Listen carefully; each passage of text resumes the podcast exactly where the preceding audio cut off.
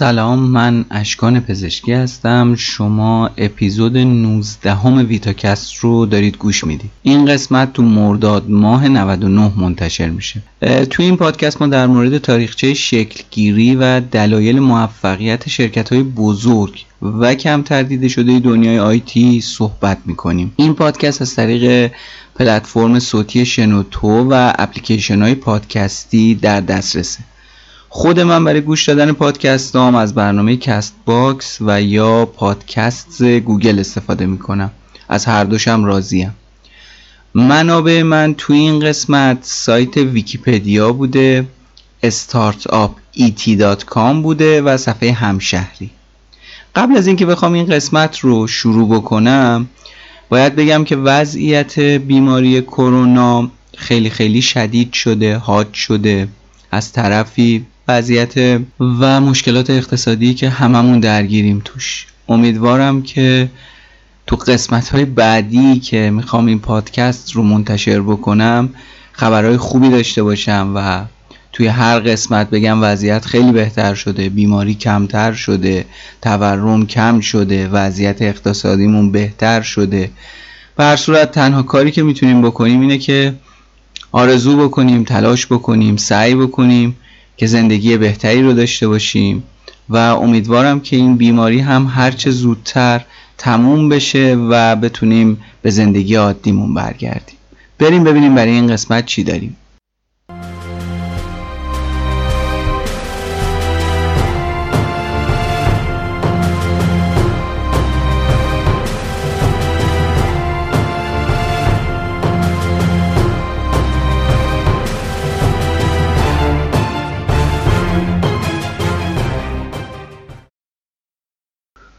بازم می‌خوام در مورد یه شبکه اجتماعی صحبت بکنم.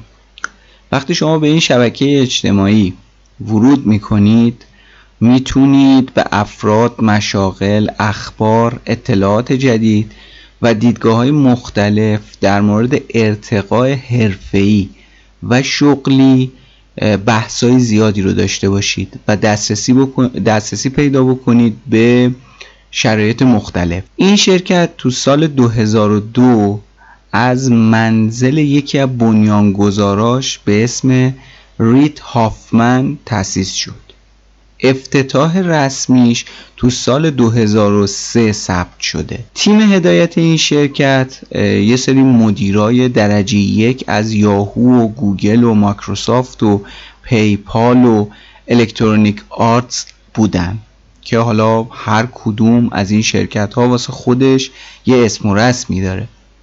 بیشترین بخش درآمد این شبکه اجتماعی از اشتراک کاربراش و فروش تبلیغاته. رتبه الکسای این سایت تو سال 2020 63 ومین سایت پربازدید دنیا بوده که رتبه بدی نیست. بیشتر از 690 میلیون عضو داره. و از تاریخ تأسیسش 17 سال میگذره. بیشتر از 15 هزار تا کارمند تو کل دنیا داره. نام این شرکت لینکد اینه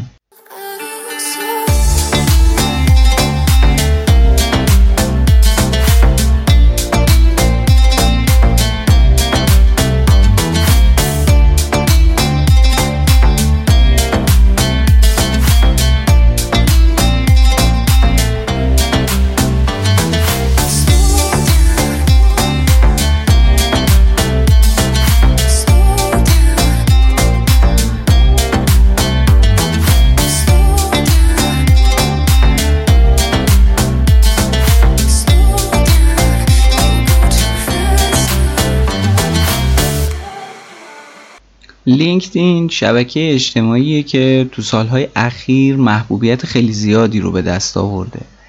این شبکه اجتماعی هدفش خیلی ساده است. اتصال دادن حرفه‌ای جهان با همدیگه که بتونن افزایش کارایی و موفقیت بیشتری رو داشته باشن. شعارش اینه برخلاف خیلی از سایت ها داستان لینکدین خیلی شروع کندی داشته و سمج بودن و پیگیر بودن مدیرش باعث شده که این شرکت الان این بشه. اولین بار تو اردیبهشت 82 سال 2003 لینکدین اومد روی کار. کی این کار کرد؟ یه آقای به اسم ریت هافمن همکاراش آقایان آلن بلو کنستانتین گریک و ژان لوک ویلانت تو ابتدای کار 20 تا ثبت نام تو لینکدین انجام شد. و اینجور که خودشون میگن بعضی وقتا می‌شد که اصلا ثبت نامی هم نبود تو تعدادی از روزها. هافمن که حالا مهره اصلی این بازی بود توی دانشگاه استندفورد درس خونده و از همون اول کار خیلی اهمیت می‌داد به ایجاد و بهرهمندی شبکه های اجتماعی تو دانشگاه البته دانشگاه استندفورد فلسفه خونده بود و حالا شاید ماهیت اون علم باعث شده بود که خیلی اهمیت بده به شبکه های اجتماعی. یه کارآفرین موفق بود و یه سرمایه گذار فعال. که تو بیشتر از 60 تا استارتاپ تو منطقه سیلیکون ولی سان فرانسیسکو هم مشاوره می‌داد هم سرمایه گذاری می‌کرد روی شرکت ها تو اوایل دهه 90 وقتی تحصیلاتش تموم شد تو رشته فلسفه مسیرش رو تغییر داد. کلا رفت تو سیلیکون ولی. تو اونجا بلا فاصله از ارتباطاتی که داشت استفاده کرد تا بتونه یه شرکت نرم افزاری رو تأسیس بکنه. این آقای هافمن از اون اولشم یعنی از همون عنفوان جوانی علاقه خیلی زیادی داشت. ارتباط گسترده تری با زندگی مردم ایجاد بکنه. تو همون دانشگاه استنفورد به فکر یه شرکت نرم افزاری بود. یه نرم افزاری که بتونه آدما رو تو کل دنیا با همدیگه در ارتباط قرار بده و بتونن که حالا به همدیگه دسترسی داشته باشن. البته اینو در نظر بگیرین این اوایل دهه 90 یعنی اون موقعی که خبری از فیسبوک و اینستاگرام و اسکایپ و یعنی اون موقع این آقای همچین افکاری تو سرش داشت که خب خیلی افکار نو و جدیدی بود. هر جا که می‌رفت یه سری سوال ازش میپرسیدن. یعنی هر جا که می‌رفت می‌گفت آقا من می‌خوام یه همچی کاری بکنم یه نرم افزاری داشته باشم که مردم به هم دسترسی داشته باشن تو سراسر دنیا. ازش میپرسیدن می‌گفتن آقای هافمن شما قبلا نرم افزاری چیزی نوشتی؟ اونم می‌گفت نه. بعد می‌گفت حالا مثلا اون کس اون آدمی که رفته بود پیشش می‌گفت حالا چجوری واقعا می‌خوای که من مثلا میلیون ها دلار تو شرکت سرمایه گذاری بکنم برای کاری که تو تا حالا اصلا انجام ندادی اصلا نمی‌دونی چیه در حد یک ایده است برای تو. و عملا خب همه ردش می‌کرد. یه مدتی که هی پیگیر شد هی پیگیر شد آخرش داستان به اینجا رسید که خب همه بهش جواب رد می‌دادن. بعد گفتش خب من چی کار می‌تونم بکنم؟ همه متفق القول بهش گفتن آقا برو اول یه ذره یاد بگیر یه ذره کار کن ببین چی به چیه داستان چیه از کجاست به کجاست. بعد بیا شروع بکن. حالا ایدت رو عملی بکن اصطلاحا خاک خوریش رو بکن بعد بیا یواش یواش بالا. که البته خب ایران بود احتمالا شرایط فرق می‌کرد. بگذریم. رفت و این آقای هافمن یه سری موارد در مورد برنامه نویسی خوند. مدیریت محصول یاد گرفت در مورد marketing اطلاعات کسب کرد. خلاصه جست و گریخته از این ور به اون ور سعی کرد که collection اطلاعاتش رو در مورد این زمینه ها کامل و کامل تر بکنه. تو سال 94 اولین بار رفت تو شرکت اپل شروع به کار کرد که خب یه شرکت خیلی خوبی بود برای استارت کار. همزمان که تو اپل مشغول به کار شده بود یه سری دوست هم این ورانور داشت و باشون صحبت می‌کرد و خلاصه داستان لینکدین از همونجا شروع شد. یعنی شروع کرد یه مقداری منسجمتر منظمتر با برنامه داشت اطلاعات کسب می‌کرد که آقا مثلا من بخوام یه همچین سایتی طراحی بکنم یه همچین کاری بخوام بکنم چه, چه مواردی رو باید رعایت بکنم چه کارهایی رو باید بکنم چه استانداردهایی رو باید مد نظر داشته باشم. خلاصه یه فهرست بلند بالایی تهیه کرد از تمام چیزهایی که نیاز بود برای اینکه یک استارتاپ رو ایجاد بکنه و کارش رو شروع بکنه. اولین گام توسعه نرم افزار بود. اینا رو که داشت به صورت part time انجام می‌داد بعد از شرکت اپل برای مدیریت محصول و کار پاره وقت تجاری رفت شرکت فوجیتسو. خوب دقت بکنید نکته کار اینجاست که رفت مدیریت محصول و marketing رو یاد گرفت. بعد اومد به صورت part time رفت تو فوجیتسو که بتونه این کارا رو انجام بده ببره تو فاز عملیاتی و بعد بتونه حالا بره سراغ شرکت خودش. هافمن خورد توی دوره‌ای که حالا اینترنت خیلی داشت رونق می‌گرفت. بازار فروش آنلاین خیلی داغ بود. دوست داشت که کسب و کار جدیدش رو هرچه سریعتر شروع بکنه.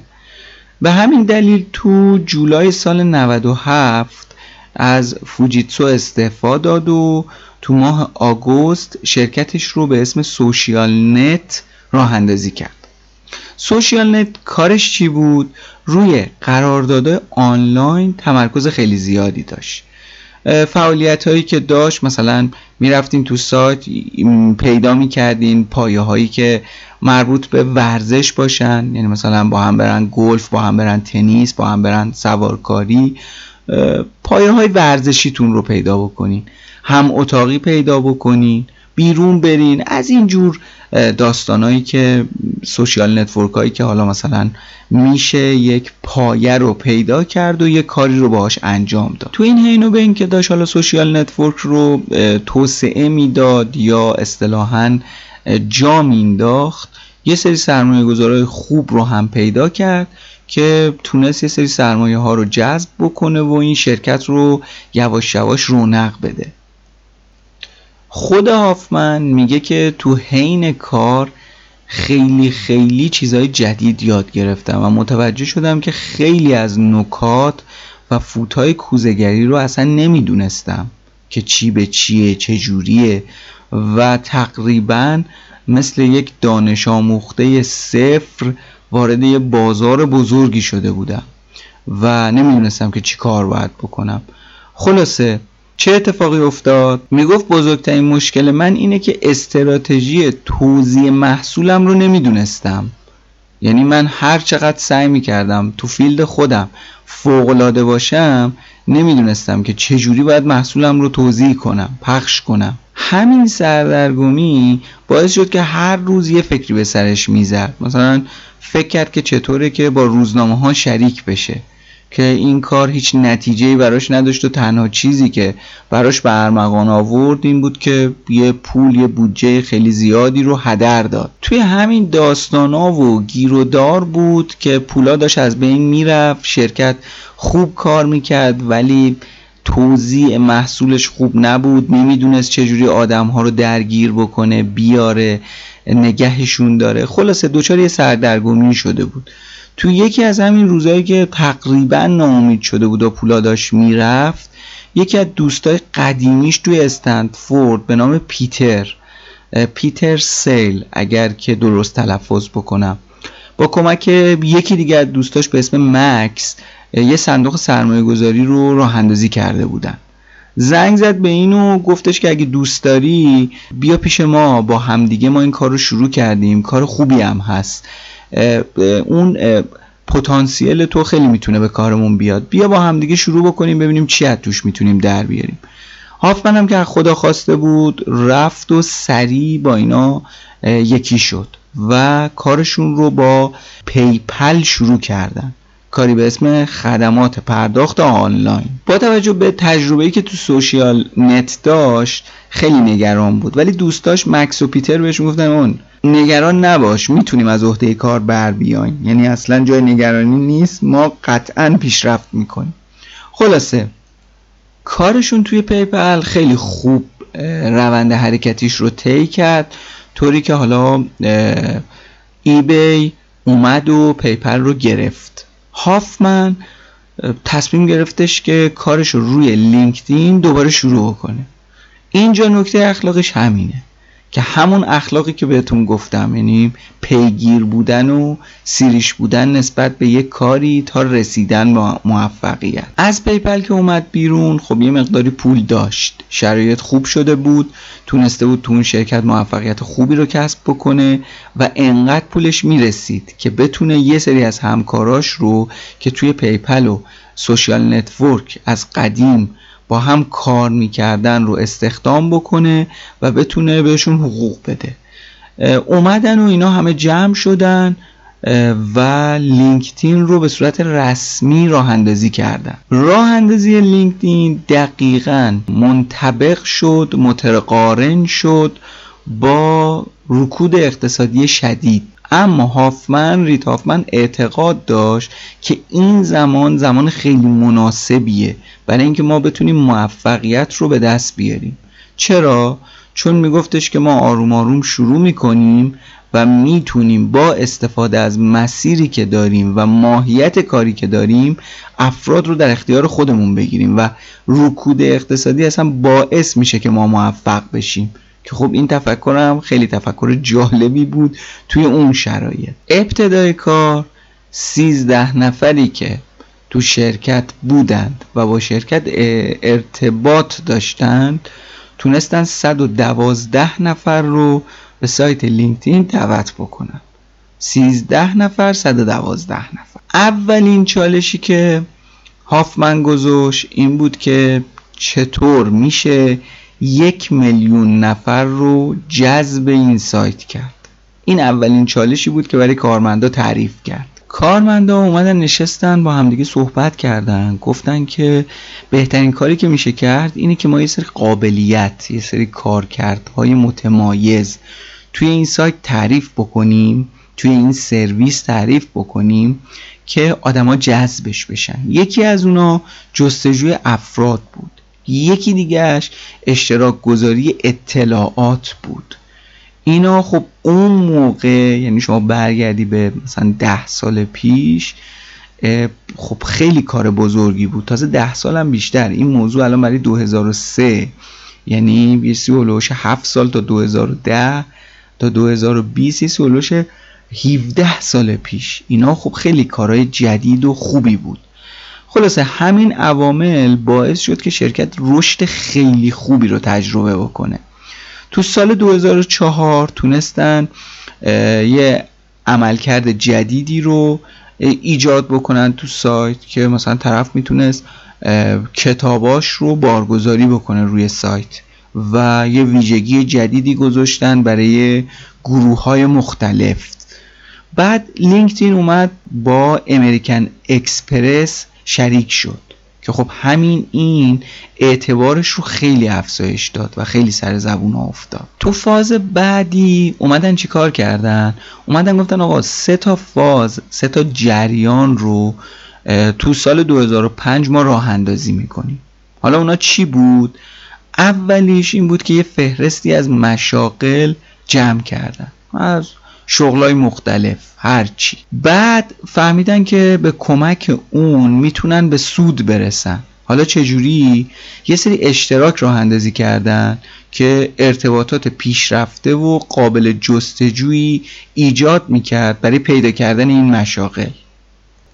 بعد حالا مردم با توجه به تخصصی که داشتن و این مشاغلی که وجود داشت می‌تونستن با همدیگه وارد گفتمان بشن صحبت بکنن.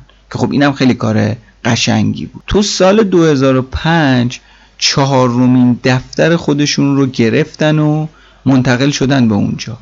توی این سال یعنی تو 2005 بیشتر از 150 هزار عضو داشتن که خب خیلی عدد خوبی بود براشون. تو سال 2006 اومدن یه سری امکانات جدید اضافه کردن. یکیش این بود که مثلا افرادی که ممکن است بشناسید. recommend ها. توصیه ها اینا همه چیزایی بود که هی داشت به عنوان feature به این سرویس اضافه می‌شد. امکان قشنگی هم که ایجاد شد تو سال 2006 که جزو همون امکانات حالا جدید به حساب می اومد این بود که شرکت ها علاوه بر اینکه می‌تونستن حالا مشاقل رو روی لینکدین بذارن ارسال کنن می‌تونستن دنبال یه سری کارمند آینده نگر هم باشن. می‌تونستن تو وبسایت شبکه اجتماعی لینکدین تبلیغ بکنن. خب این برای یه شرکت خیلی خوب بود. اینکه حالا بیای بگردی آگهی بدی خیلی راحت می‌تونستی تبلیغ بکنی. همونجا یه سری آدم با رزومه های مشخص میمدن سراغت. بر اساس رزومه که طرف داشت اون سابقه کاری که داشت و شرایطی که بود و وضعیت اون شرکت دو طرف اطلاعات از همدیگه کسب می‌کردن و در صورت نیاز با همدیگه همکاری می‌کردن. خب اون سال خیلی حرکت قشنگی بود. سال 2006 واقعا سالی بود که لینکدین به صورت لوگاریتمی داشت موفقیت کسب می‌کرد. رشدش بسیار بسیار سریع و وحشتناک شده بود سودآور شده بود و تو انتهای این سال یعنی سال 2006 هافمن بعد از چهار سال از مدیر عاملی کنارگیری کرد و آقای دن نی جایگاه مدیرعامل رو گرفت. توی دو سال مدیرعاملی دن تو لینکدین اعضای سایت از 9 میلیون به 35 میلیون رسید. که خب خیلی عدد خوبی بود و نشون می‌داد که یه مدیر موفق رفت یه مدیر موفق تر اومد. فروش 900 درصد افزایش پیدا کرده بود. فروش که حالا همون تبلیغات دیگه. صدها کارمند جدید استخدام شده بودن و دفاترش تو اروپا گسترش وحشتناکی پیدا کرده بود. تو سال 2007 این شرکت نسخه جهانیش رو ارائه کرد که حالا از زبونهای مختلفی مثل فرانسوی و اسپانیایی پشتیبانی می‌کرد. تو سال 2008 ارزش لینکدین به یک میلیارد دلار رسید. آقای دنیل دنیل نی از اون مدیرایی بود که اعتقاد داشت که باید تو اوج خدافزی کرد.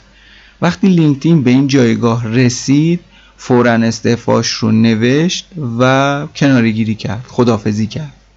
هافمن دوباره شد مدیرعامل شرکت و برگشت به شرکتش به جایی که متعلق به اونجا بود. حالا قبل از اینکه بریم بقیه داستان رو ادامه بدیم بد نیست که یه کوچولو صدای این آدم آقای رید هافمن رو بشنویم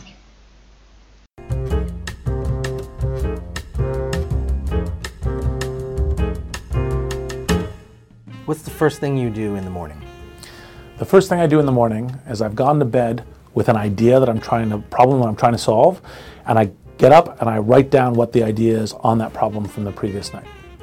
Aside from LinkedIn, what app could you not live without and why? Microsoft OneNote, because it's how I encompass all of the notes from all of my projects. The PayPal days, the LinkedIn days, or today, when did you get the fewest hours of sleep? PayPal days. What's the best professional advice you ever received and who gave it? From my father, which is the challenge about making decisions is that it reduces opportunity in the short term, but it's the only way that you get opportunity in the long term. You keep a lot of nutritional supplements by your desk. Which is the best and why? Omega 3, because fish oil is part of the essence of life. What's your favorite board game and why? Settlers of Catan, it's the most entrepreneurial of board games. The best way to run a meeting is? Have clear objectives, uh, work towards objectives, and have a note taker. The hardest business challenge you ever confronted was? Convincing eBay not to shut off PayPal. The best book you've ever read? Wittgenstein's Philosophical Investigations, because it made me understand language in a way that I hadn't understood it before. The greatest tech investor of all time is? Jerry Yang for Alibaba. Your favorite personal possession? A friend and an artist friend of mine named Neri Oxman created these globes as awards for a prize that I helped create called the Disobedience Prize, and she gave me one of them. What is your secret vice? American bourbon. You, Elon Musk, and Peter Thiel are all members of the so called PayPal Mafia. Which of you would win at Settlers of Catan? Me. I'm Reid Hoffman, co founder of LinkedIn, partner at Greylock. این آقای هافمن رو حتما تو اینترنت یه سرچ بکنید خیلی جالبه کلا زندگیش وضعیتش یه آقای تقریبا چاق کت و شلواری با موهای پریشون شده روی پیشونی و یک عینک تقریبا استکانی شکل با ایده های فوقلاده و بسیار جسور و البته پیگیر در رسیدن به اهداف. خیلی جالب بود من خیلی خوشم اومد از وضعیت زندگیش و شرایطش. بگذاریم تو اون سال یه فردی رو به نام نیشار دیپ چاند نیشار رو به عنوان مدیر محصول استخدام کرد. این جزو اولین کاراش بود وقتی که برگشت به لینکدین. دو سال 2008 اولین دفتر بین المللیشون رو توی لندن افتتاح کردن و عملا جهانی سازی لینکدین شروع شد. تو سال 2009 جف واینر که خب قبلا تو یاهو کار می‌کرد و رزومه بسیار خوبی داشت به عنوان مدیر عامل شرکت لینکدین توسط هافمن انتخاب شد. که همین انتخاب این طبعات رو در پیداش که موفقیت خیلی هموارتر شد. دو سال 2010 رشد بی سابقه ای برای لینکدین رقم خورد.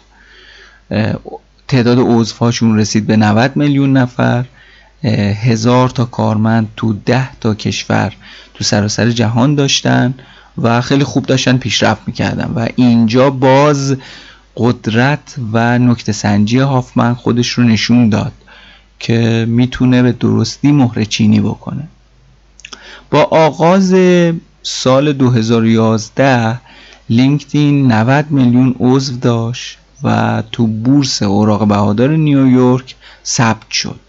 دو سال 2011 لینکدین هشتمین سالگرد تأسیسش رو جشن گرفت و این همزمان شد با اینکه آقای اوباما رئیس جمهور آمریکا تو لینکدین هم عضویت گرفت که خب این خیلی براشون تبلیغ بزرگی بود.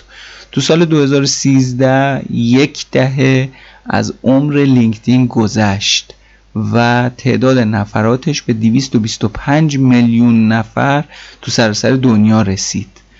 جوری که می‌گفتن این شرکت در هر ثانیه دو تا عضو رجیستر میشه توش و خب این خیلی رشد بزرگ و خیره کننده ای بود.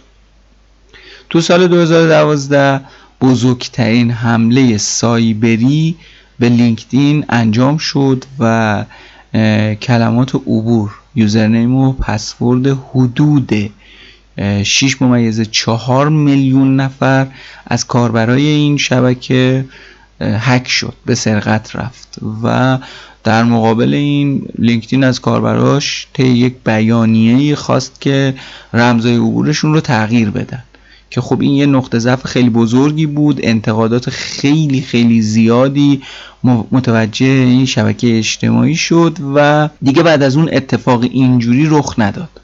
تو فوریه 2016 پیش بینی می‌شد که رشد ضعیفی رو لینکد این از این به بعد خواهد داشت و همون هم شد. اخبار خوبی از داخل شرکت به گوش نمی رسید سهام چهل درصد کاهش پیدا کرده بود. از حدود 25 دلار رسیده بود به, تقریبا 100 دلار که خیلی کاهش وحشتناکی بود. بعد بیشتر خب کارمندای لینکدین به صورت عمده حقوقشون رو از طریق بورس دریافت می‌کردن که خب همین این تاثیر خیلی زیادی گذاشت. سرمایه گذارایی که توی شرکت سرمایه گذاری کرده بودن به شدت ناراضی بودن. خود آقای هافمن یه جورایی دیگه سردرگم شده بود. یعنی نمی‌دونست که چی کار باید بکنه. و نگرانی های خیلی زیادی رو پیدا کرده بود. تو جوان همون سال یعنی سال 2016 خلاصه از غیب کمک رسید. اونم کی؟ بهتر از مایکروسافت. که گفت آقا من یک جا از ابتدا تا انتهاتون رو می‌خرم. چند؟ خلاصه مایکروسافت لینکدین رو خرید. مبلغش هم 26 میلیارد دلار بود. که خب این معامله خیلی مورد انتقاد رسانه ها قرار گرفت که من دلیلش رو واقعا نمی‌دونم. ولی گویا خیلی از مایکروسافت انتقاد کردن به خاطر این خرید. ولی خب این خرید باعث شد که لینکدین دوباره تو مسیر پیشرفت و موفقیت قرار بگیره. و یک شبکه اجتماعی موفق برای ایجاد فرصت شغلی و اختصاصی و اقتصادی برای تمام اعضاش ایجاد بکنه. تو سال 2017 لینکدین بزرگترین طراحی مجددش رو از بد و تاسیس یعنی از سال 2003 به خودش دید. چرا؟ چون خب دیگه مایکروسافت اومده بود پشتش دیگه هم پول بود. هم قدرت بود هم علم بود هم دانش بود همه چیز داشت متحول می‌شد. خلاصه این کار باعث شد که لینکدین برای یوزراش آسونتر بشه سریعتر بشه امکانات بیشتری رو بهشون بده و خلاصه همه راضی بشن از وضعیتی که ایجاد شده. لینکدین تقریبا تو 200 کشور جهان عضو داره و 500 میلیون اون موقع اعضای مختلف داشت و داره. تو سال 2018 لینکدین اومد یک سرویسی یک امکانی رو راه اندازی کرد به اسم تلنت اینساید یه ابزاریه که برای شرکت هایی که نیاز به استخدام افراد با استعداد دارن این امکان رو براشون فراهم می‌کنه. حالا چه جوری میاد تجزیه و تحلیل می‌کنه بر اساس رزومه ای که فرد داره به شرکت پیشنهاد میده که آقا مثلا این آدم به درد تو می‌خوره نمی‌خوره. پشت این خیلی گویا الگوریتم خیلی خفن و خیلی جالبیه که بر اساس اون چیزی که حالا شما میاین پر می‌کنید به شرکت های دیگه شما رو پیشنهاد میده. تجزیه و تحلیل استعداد در مورد برنامه ریزی نیروی کار و استراتژی شرکت ها بود.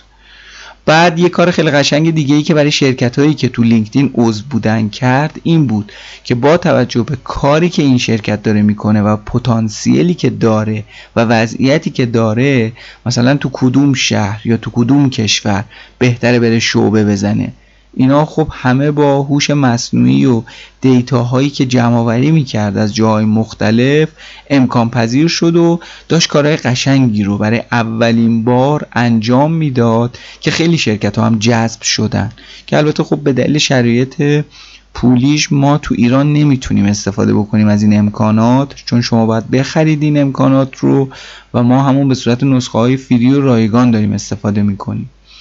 این امکانات رو خلاصه ایجاد کرد و در اختیار همه قرار داد. الان که دارم با شما صحبت می‌کنم لینکدین بیشتر از 500 میلیون عضو داره و بیشتر از 260 میلیون کاربر فعال به صورت ماهیانه داره. هندوستان بیشترین عضو رو داره 20 میلیون کاربر که از نظر سرعت رشد برای رجیستر کردن تو سال 2013 بالاترین کشور بوده. بیشترین تعداد کاربرای لینکدین مختص آمریکاست که 93 میلیون نفرن تو لینکدین از آمریکا. بعد از آمریکا هندوستانه که بیشترین تعداد نفرات رو داره بعد برزیل بعد بریتانیا انگلیسه با 14 میلیون کاربر بعد کاناداست با 9 میلیون فرانسه با 7 میلیون ایتالیا اسپانیا مکزیک استرالیا هر کدوم با 6 میلیون کاربر. هلند با 5 میلیون و چین با 4 میلیون کاربر. بیشترین کاربرای لینکدین رو از لحاظ جمعیتی تو کل دنیا تشکیل میدن. یکی از اهداف شبکه لینکدین اینه که به کاربراش امکان دسترسی به جزئیات تماس با افراد و مشاغل مختلف رو داشته باشن با همدیگه connection ایجاد بکنن و همدیگه رو دعوت بکنن تا تو لیست های همدیگه باشن. یه سری از حالا امکانات جالبش رو امکانات زیاد داره. یه سری از جالباش رو که من به صورت خلاصه گردآوری کردم اینجا که بگم براتون میشه یکیش جستجوی کاره. که تو این شبکه والا تو این شبکه اجتماعی. این امکان داده میشه که شرکت ها بیان دنبال یه سری از افراد بگردن. حالا اونایی که دوست دارن استخدامشون بکنن هدفمند پیداشون بکنن. یا حالا برعکسش که حالا مثلا شما می‌تونید به دنبال یه شرکت بگردین. بعد نسبت استخدام مردا به زنا. مشخص میشه تو شرکت ها که وضعیت چجوریه. وقتی شما می‌خواین یه شرکتی رو برید ببینید وضعیتش رو برای استخدام و اینا بهتون میگه که مثلا چند درصد مرد چند درصد زن داره. وضعیت فعالیتی شرکت سوابقش چجوریه و یه سری امکاناتی که خب خیلی زیاده. و می‌تونید استفاده بکنید برای اینکه بتونید شرکت رو درست انتخاب بکنید که معمولا ما تو ایران زیاد استفاده نمی‌کنیم. یه قسمتی داره به اسم مهارت ها این دورس. که من خودم یه مدت با این مشکل داشتم. گفتم این چیه همه میان هی برای همدیگه این دورس می‌زنن. کار برای لینکدین می‌تونن بر اساس توانایی های مهارت توانایی ها و مهارت هایی که از همدیگه می‌شناسن همدیگه رو تایید کنن و پشتیبانی کنن. البته خب ایران بیشتر به صورت معرفتیه ولی فکر نمی کنم تو خارج از کشور اینجوری باشه. یعنی مثلا شما مثال می‌زنم. میرید می‌زنید که Cisco بلدید. سی خوب بلدید. حالا همکاراتون دوستاتون بر اساس اون تجربه قابلیت ها و توانایی های شما میان شما رو endorse می‌کنن. میان میگن ما اینو قبول داریم okay ه. و این خب می‌تونه خیلی تاثیرگذار باشه. به اینکه حالا تو پروفایل شما نمایش داده بشه. اگر کسی بخواد شما رو استخدام بکنه از این قابلیت استفاده بکنه و مطمئن بشه که شما آدم ماهر و کاربلدی هستین. از طرفی خب الگوریتم خود لینکدین تو جمعوری اطلاعات و پیشنهاد دادن می‌تونه از این ایندورسمنت استفاده بکنه و کاربران رو و یا شرکت ها رو به همدیگه به صورت درست نمایش بده و کمترین اشکال ایجاد بشه. این یه خلاصه ای از وضعیت لینکدین بود. نمی‌دونم شما تو این شبکه اجتماعی عضو هستید یا نه ولی انصافا این شبکه خیلی متفاوته از شبکه های اجتماعی دیگه ای مثل فیسبوک و اینستاگرام و این شبکه ها شبکه هایی که خب خیلی عمومیه خیلی جنراله از هر سن و از هر شرایطی توش هستن. ولی لینکد این حداقل تو جامعه ایران یک شبکه اجتماعی تقریبا کاری من گاهن می‌دیدم می‌بینم که اگر یک مطلبی یک مقاله بی ربط توش شیر میشه مورد اعتراض همه واقع میشه و معمولا دوباره ریشیرش نمی‌کنن. همرسانیش نمی‌کنن اعتراض می‌کنن. برای همین یک شبکه یه حداقل توی نتورک من توی اون گروه هایی که من دارم بسیار بسیار در مورد کار در مورد مشاغل تجربیات و رزومه های خیلی خوب توش هست و شبکه که به نظر من اگر دوست دارید در زمینه کاریتون شناخته بشین و شرکت های مرتبط رو پیدا بکنید توش استخدام بشید ایده های جدید رو ببینید حتما عضو این شبکه اجتماعی بشید به عنوان آخر کار که بخوام چند خط رو خلاصه بکنم از لینکدین میگه که لینکدین یک شبکه اجتماعی حرفه‌ایه که ارتباط حرفه‌ای ها رو هم فراهم می‌کنه. صفحات پروفایل به عنوان رزومه سابقه کار تنظیم میشه که کاربرا می‌تونن مهارتاشون رو ذکر کنن. خلاصه ای از شغلایی که داشتن یا دارن رو ارائه بدن و تحصیلات خودشون و کلاسهایی رو که رفتن به نمایش بذارن. پیوستن به این شبکه اجتماعی کاملا رایگانه اما سرویس های غیر رایگان مخصوص و مهم رو هم داره که خب ما نمی‌تونیم بهشون دسترسی داشته باشیم. و در انتها پیشنهاد می‌کنه که حتما وارد این شبکه اجتماعی بشید امیدوارم که این قسمت پادکست مورد توجهتون قرار بگیره. باز هم آرزو می‌کنم که توی قسمت بعدی که چهارم ماه آینده منتشر میشه با خوشحالی بیام بگم که حداقل بیماری کرونا خیلی کم شده رشد حال حاضرش رو نداره و تورممون و وضعیتمون خیلی بهتر شده. برای حسن ختام یا آهنگ خیلی قشنگ و کوتاه البته. از خانوم لعیا. می‌ذارم. امیدوارم که خوشتون بیاد. بدرود. خدا نگهدار. برات خیلی یا مردن و زندی حواست به چشمای گیرات نیست. تو دیوونی خیلی حالت بده. که جز من کسی توی دنیات نیست. اگه جای تو هر کس دیگه بود به اندازه تو چشاش فرق داشت. نمی‌تونم تو تصور کنم چقدر با تو دنیای او فرق داشت.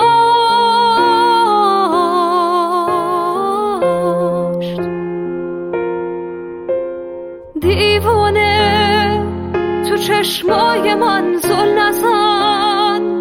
چرا دشمنی می‌کنی با خودت؟ مگه من چی دارم که وابسته شی چرا دشمنی می‌کنی با خودت؟ دیوانه